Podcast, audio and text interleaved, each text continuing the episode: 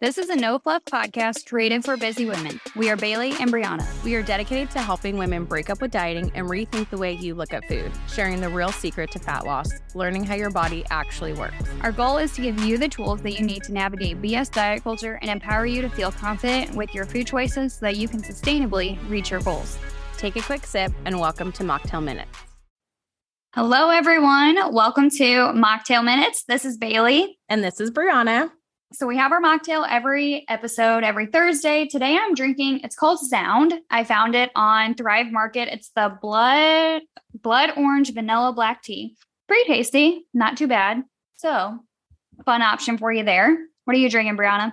I have recess. I don't know if I'm just like late to the game and this is like a popular thing. I don't know, but it has magnesium and adaptogens in it. It's supposed to like calm your mood. I don't really know if it works, but it's fun. It tastes good. It's a good one because tonight we're filming a little later. Usually we do Monday mornings, but we're doing we're doing a night episode. So yeah. a little calming drink. Calm myself. yeah. So we are actually doing a two episode launch today. So we have our first episode is on blood sugar control and what you can do to help manage your blood sugar just beyond the food. But as our little bonus episode today, we have Cara with us to talk more about blood sugar. Go ahead and introduce yourself, Cara.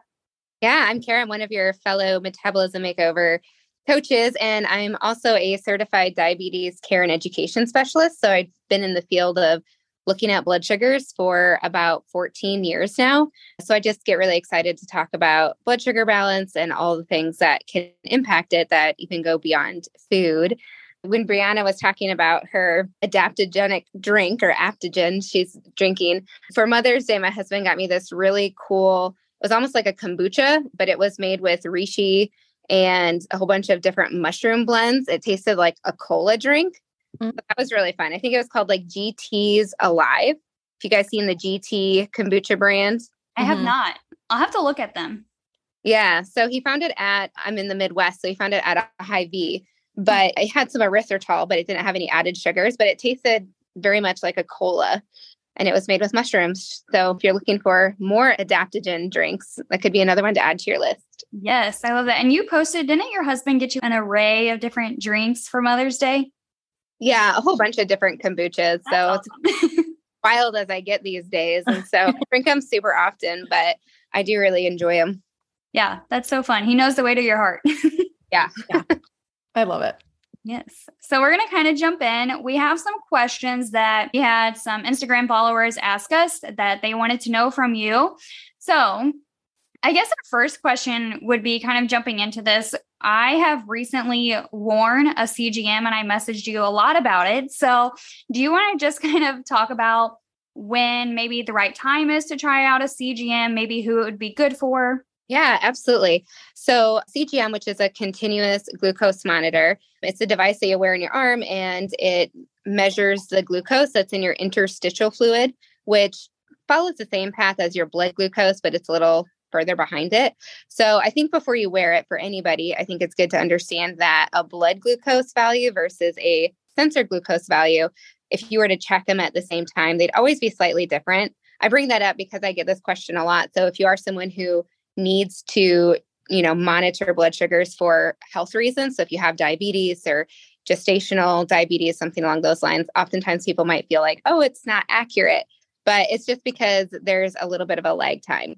So to answer your first question, anybody who wears one, I feel like you just need to be well educated on how it functions and what it's actually measuring so that you're not going into it feeling completely blinded.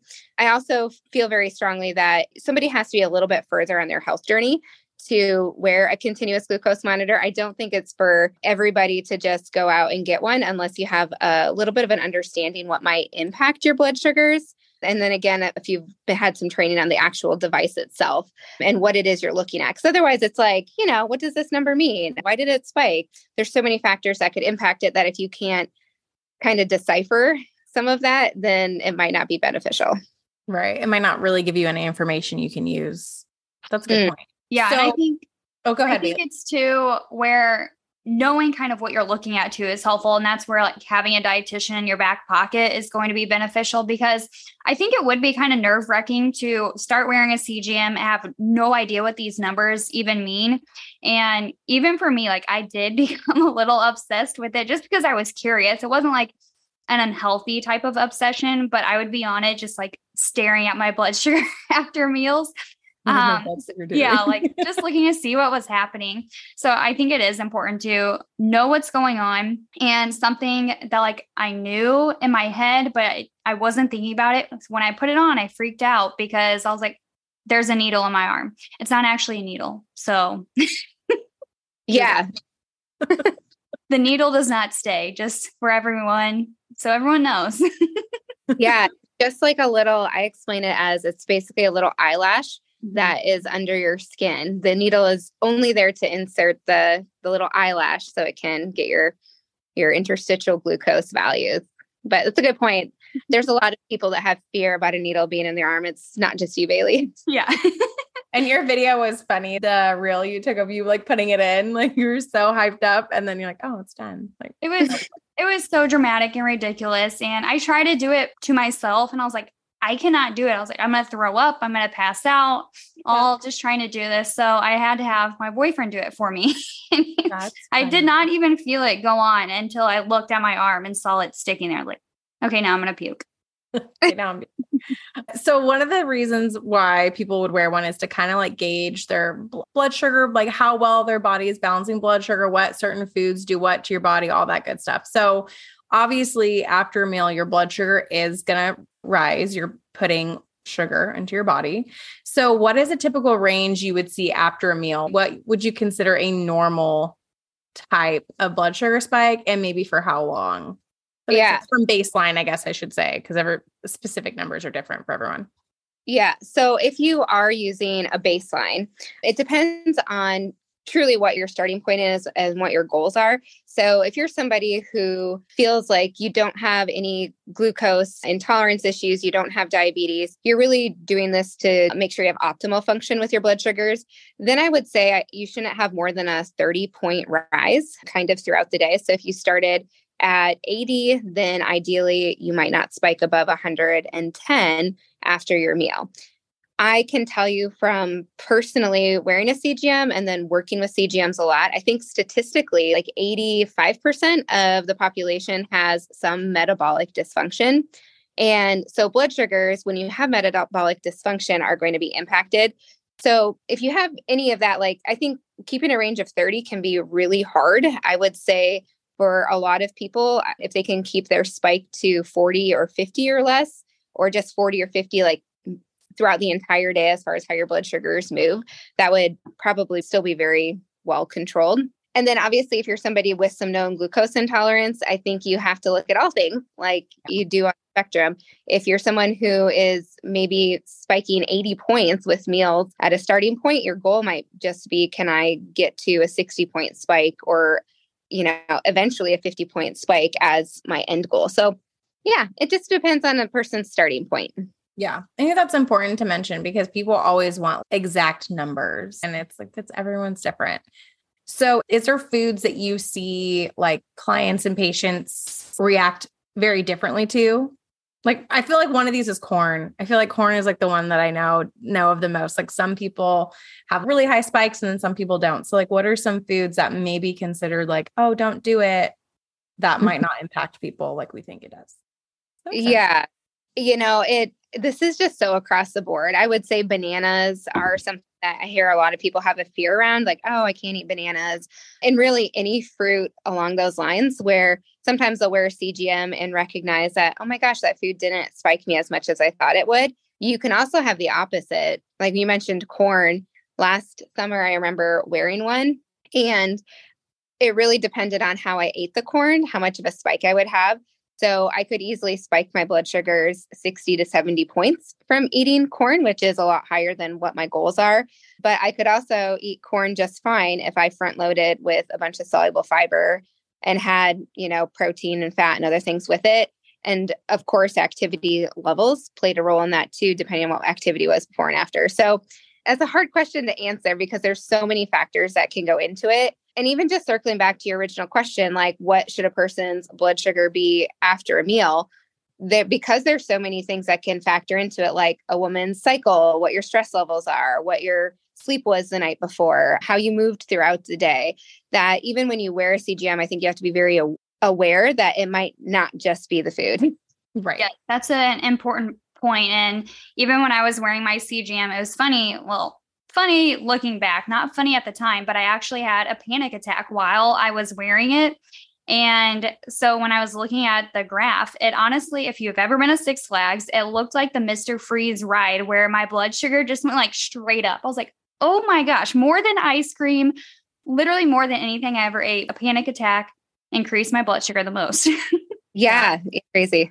That's so true. Like I when I've worn one, I've even seen that with like we get so used to just accepting that we have daily stress. So every morning when I get my kids out the door for school is always a rush and I mean, every morning when I would have that CGM on, I would have a spike and it would be nothing to do with what I ate. I've literally started breathing techniques during the morning for that exact reason. Cause I'm like, I know.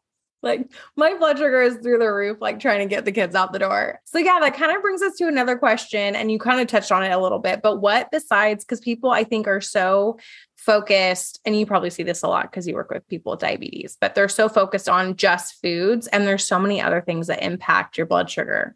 So, do you want to touch yeah. any more of those? I mean, I know you kind of listed them, but. Yeah, well, I mean, we can even start with, you know, when you mentioned the breathing exercises, one of the benefits to wearing a CGM is across the board, I think that we can hear that stress impacts our blood sugars or you know we can hear that okay it helps to eat fiber before your meal before you eat the rest of your carbohydrates. But there is really a lot of power in seeing those numbers yourself and how you you personally respond to it. So other factors that you know, just to touch on the stress, and you, you're asking what else can really impact blood sugars besides food, stress is huge. And I loved that when you brought up the breathing techniques. So there's been lots of research that has been documented in practices of yoga and meditation and how powerful things like yoga and meditation can be to lower a person's overall baseline blood sugar other things would be if you have sleep apnea. I can't tell you the number of people that are like, oh, I don't sleep well. I don't sleep well. And, you know, we get them to wear their CPAP machine and all of a sudden their blood sugars just drop 15 to 20 points eh, without them changing anything else. And it's because, again, like your body is stressed out when you're not breathing well. Yeah. So that can be huge. You know, I think the thing too is like when we have metabolic dysfunction, which is what type 2 diabetes is, right? It's a form of metabolic dysfunction. The other thing I, I think that it's really powerful to know is your goal when you're trying to address these blood sugars is really how do you get to the root cause, which is insulin resistance? And what are all of the things that you can do to improve insulin resistance? Which it takes time. Like that takes a lot of lifestyle modification. Sometimes it's looking at mineral intake. I can't tell you how much this is overlooked. We focus so much on macros. So, you know, what's your protein, carb, fat, you know, what are you eating there? But we don't look at are they getting enough magnesium or potassium on a daily basis because those minerals are very powerful in your cellular metabolism. And so that is still food related, but I think that gets overlooked because we don't zero in on that. It's not the typical like your macros and you're like, how much magnesium are you eating? What's, mm-hmm. what's magnesium? yeah, we got to remember those micros too.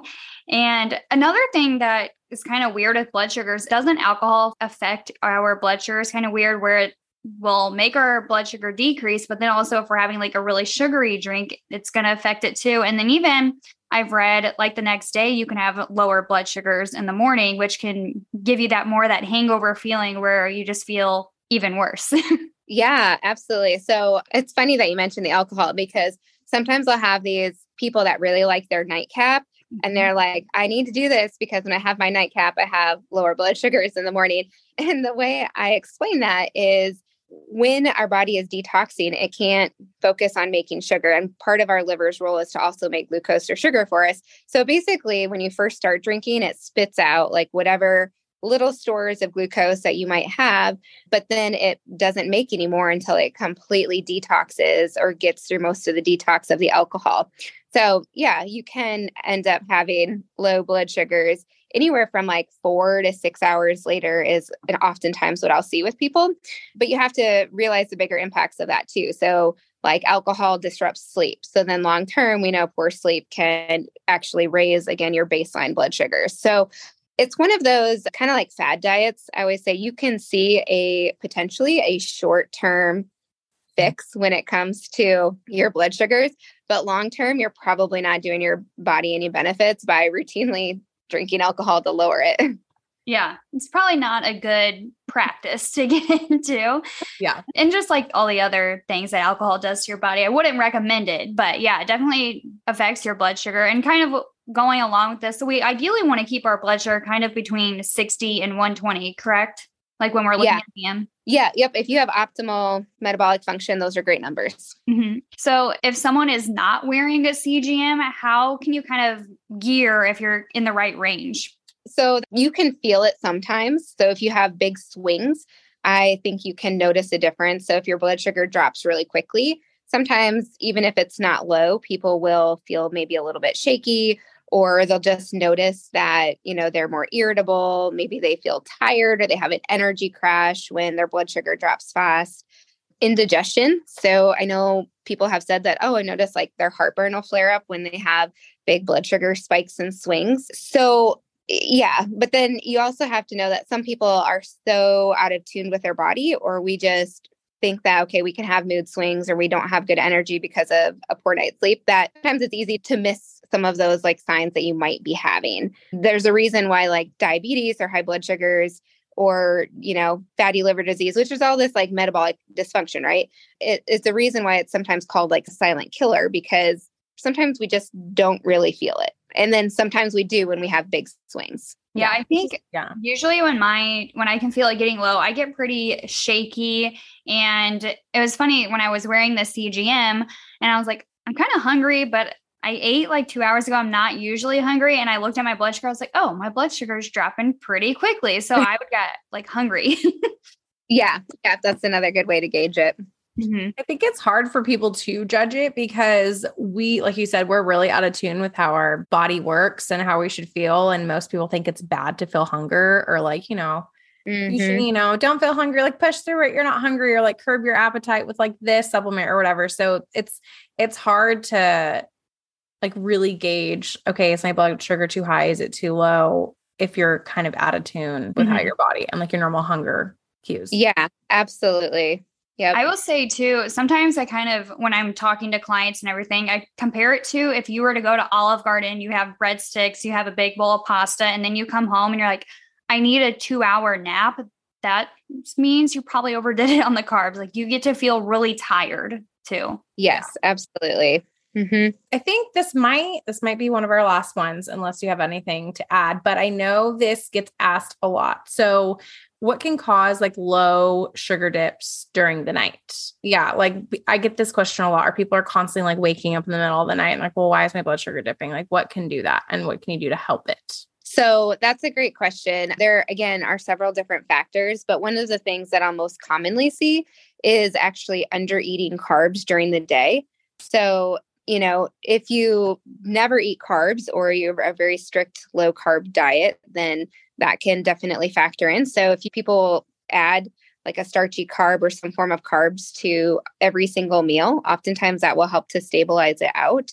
Another factor that I'll see as far as like, you know, evening dips would be if people are trying to fast for too long. So I know people will talk about doing like a 12 14 16 hour fast and you know our blood sugar is meant to kind of ebb and flow and so when it dips down our liver is like our safety mechanism and it will kick in gear and make glucose for us at night. That's why people can go days without eating because their body is still getting forms of glucose. But we don't necessarily want it to always dip down like that. We like to have some reserves put in. And so even just looking at supper and maybe doing a few more carbs at supper or shortening that fasting window can make a big difference activity levels. So maybe somebody is like, okay, I eat carbs throughout the day. I don't fast for more than 10 to 12 hours. Sometimes, if you have days where you're super active, again, you're going to burn through those carbs faster because it's carbs are quick energy. So that could be another thing that needs to be analyzed as far as, you know, maybe altering that. Another thing that can be really beneficial is, you know, remembering that we talk a lot about carbs, but fat really is the best blood sugar stabilizer. So if you are someone who is prone to having low blood sugars at night, then having a snack that contains 10 to 15 20 grams of fat before bed along with maybe a little carb can really just help to like slow down how quickly your body is going to digest that without getting that dip throughout the night I really liked dates and peanut butter or dates and cream cheese, kind of like a before bed type of snack, and just having a few of those. And I found that to be helpful. But that is something that I have seen a lot of people where, like, I am sleeping terribly. So then they start working on their blood sugar management just through changing up their meals during the day. And they're like, now I'm sleeping. And a lot of hmm. times mm. it's because our liver is essentially waking us up with our blood sugar dropping. Yeah. Mm-hmm. Just another reason why low low carb is not great guys. Yes. yeah. And actually, speaking of that, again, like there are so many studies on low, low carb that if you are someone that has diabetes or known glucose intolerance, long term, it typically makes your blood sugars worse. And mm-hmm. you get more volatility with your blood sugars because you lose some of that metabolic flexibility and we alter our gut biome. So we have to remember a lot of carbs contain prebiotics, which are going to feed our good gut bacteria. And if we alter that or we're not getting enough of that, then it's going to, again, long term down the road, we're going to probably see worse results than what we're striving for. Do you have kind of on the low end recommendation of how many carbs people should aim to get for at least in a day? Yeah. And, you know, because of how our body works, I always say it's really more per meal. And there's always some individualization here. But I would say at the end of the day, if you are not probably getting in like at least close to 100 grams of carb for most people, you're probably doing your body a little bit of disservice. And that's even still on the low end. You know, again, there's some different things that can factor into that. And that's total carb. That's not just starchy carb. So I think we have to remember that this doesn't necessarily have to be all starchy carbs, but mm-hmm. yeah. And then kind of thinking like per meal too, I think I've read before it's like 60 grams is kind of that high end threshold if usually what our body can handle. Yeah. Yep. I usually tell people that anywhere between, again, depending on activity level, anywhere between like 20 to like 30 grams of carb is probably good on the lower side for most. And then, yeah, 60 grams as an upper end, unless you're super, super active. Most of us more than that. I'm not. yeah, me either yeah. want to be. I'm not. I guess another question. Yeah, I, I try to be. It just doesn't work out. I'm not an athlete anymore. It's it's fine. like, what are your thoughts? Because I know a lot of people. If you want to share your thoughts on like fruit, carrots, potatoes, because there's a lot on social media where like, don't eat fruit, don't eat blueberries, don't eat carrots because they're too high in sugar. I don't agree with that. what are your thoughts there? Yeah, I 100% agree with not agreeing with that. and because we were touching base earlier on just the importance of micronutrients, mm-hmm. I think statistically, I was reading that 96% of the population, we are deficient in potassium. Yeah. And this is really potassium that's available to us at a cellular level. And all the foods that you just mentioned. So I say the biggest sources of potassium are fruits, roots, so potatoes, beets, winter squash, and probably dairy. But those are like the three biggest things where we get the highest amounts of potassium. And again, if we're not getting those good minerals, then we can have worse blood sugars because not everything's going to be available at a cellular level. And that impacts insulin sensitivity, how magnesium is going to function because magnesium and potassium really like each other. so, yeah, um, if that's a little bit of science. Fruits and roots are awesome for micro minerals. So, if we cut them out, again, yeah, not yeah. a good thing. Yeah. And I've kind of seen people too where they get scared to almost eat the blueberries. So then they're choosing like some high fiber cracker. I'm like, no, if you're choosing between a high fiber cracker and berries, I would go for the berries if that's so what you really want. Berries. yeah. Yeah, that too. Not only yeah, not only is that's what you want, but there's so much more nutrients mm-hmm. in foods, like whole foods, fruits. Yeah. yeah. I think when we got really into counting macros and I mean there's so many fad diets too, like Optavia or ideal protein where we get so used to eating these packaged foods that are supposed to be fortified with all these nutrients and then it fits into this perfect little macronutrient box that it just pulls us so far away from being connected to the whole foods and understanding like you know what it does for us. So yes yeah. eat your fruits and vegetables. Yeah don't be afraid of them and don't be one of those people that think i don't need carbs because my body makes carbs. Don't do that. You'll feel better if you eat carbs. absolutely.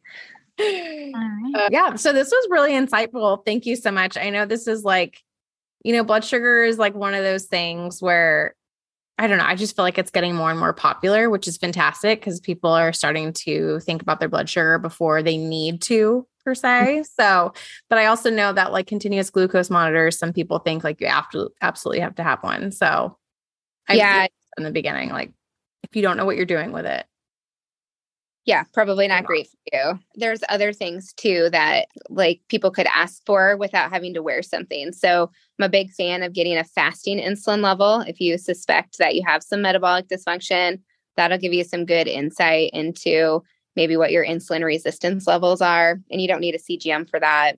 Yeah. So, absolutely. This was super helpful. Thank you for answering all of our questions. Is there anything else you want to add or anything we missed? No, I mean, this is a complex topic, so we could go on and on, but yeah. I really good little taste of some of the things to maybe consider when it comes to blood sugar management. So, yeah, thanks for this was fun. This is my first podcast. You guys, you did great. yeah, you did awesome. No, thank you for coming on. And do you want to share too where people can find you and connect with you? Yeah, absolutely. Right now, the best way to connect with me is through social media. So at Real Digs Nutrition, my name's Cara, and I'd love to see people pop over to my page and ask me questions if they have any blood sugar ones that come up. Yes. All right. Well, thank you everyone for joining. And I hope you enjoyed this little bonus episode. Feel free to ask any questions over on Instagram to any one of us, and we'll point you in the right direction and get them answered. All right. We'll see you guys next week. Short sips and to the point. Thank you for joining Mocktail Minutes. Be sure to subscribe and follow to keep up with the latest episodes. You can find us on Instagram at Nu Crew Nutrition and the Mama Nutritionist. If you have a topic you want to learn more about, send us a DM. See, See you, next week. week.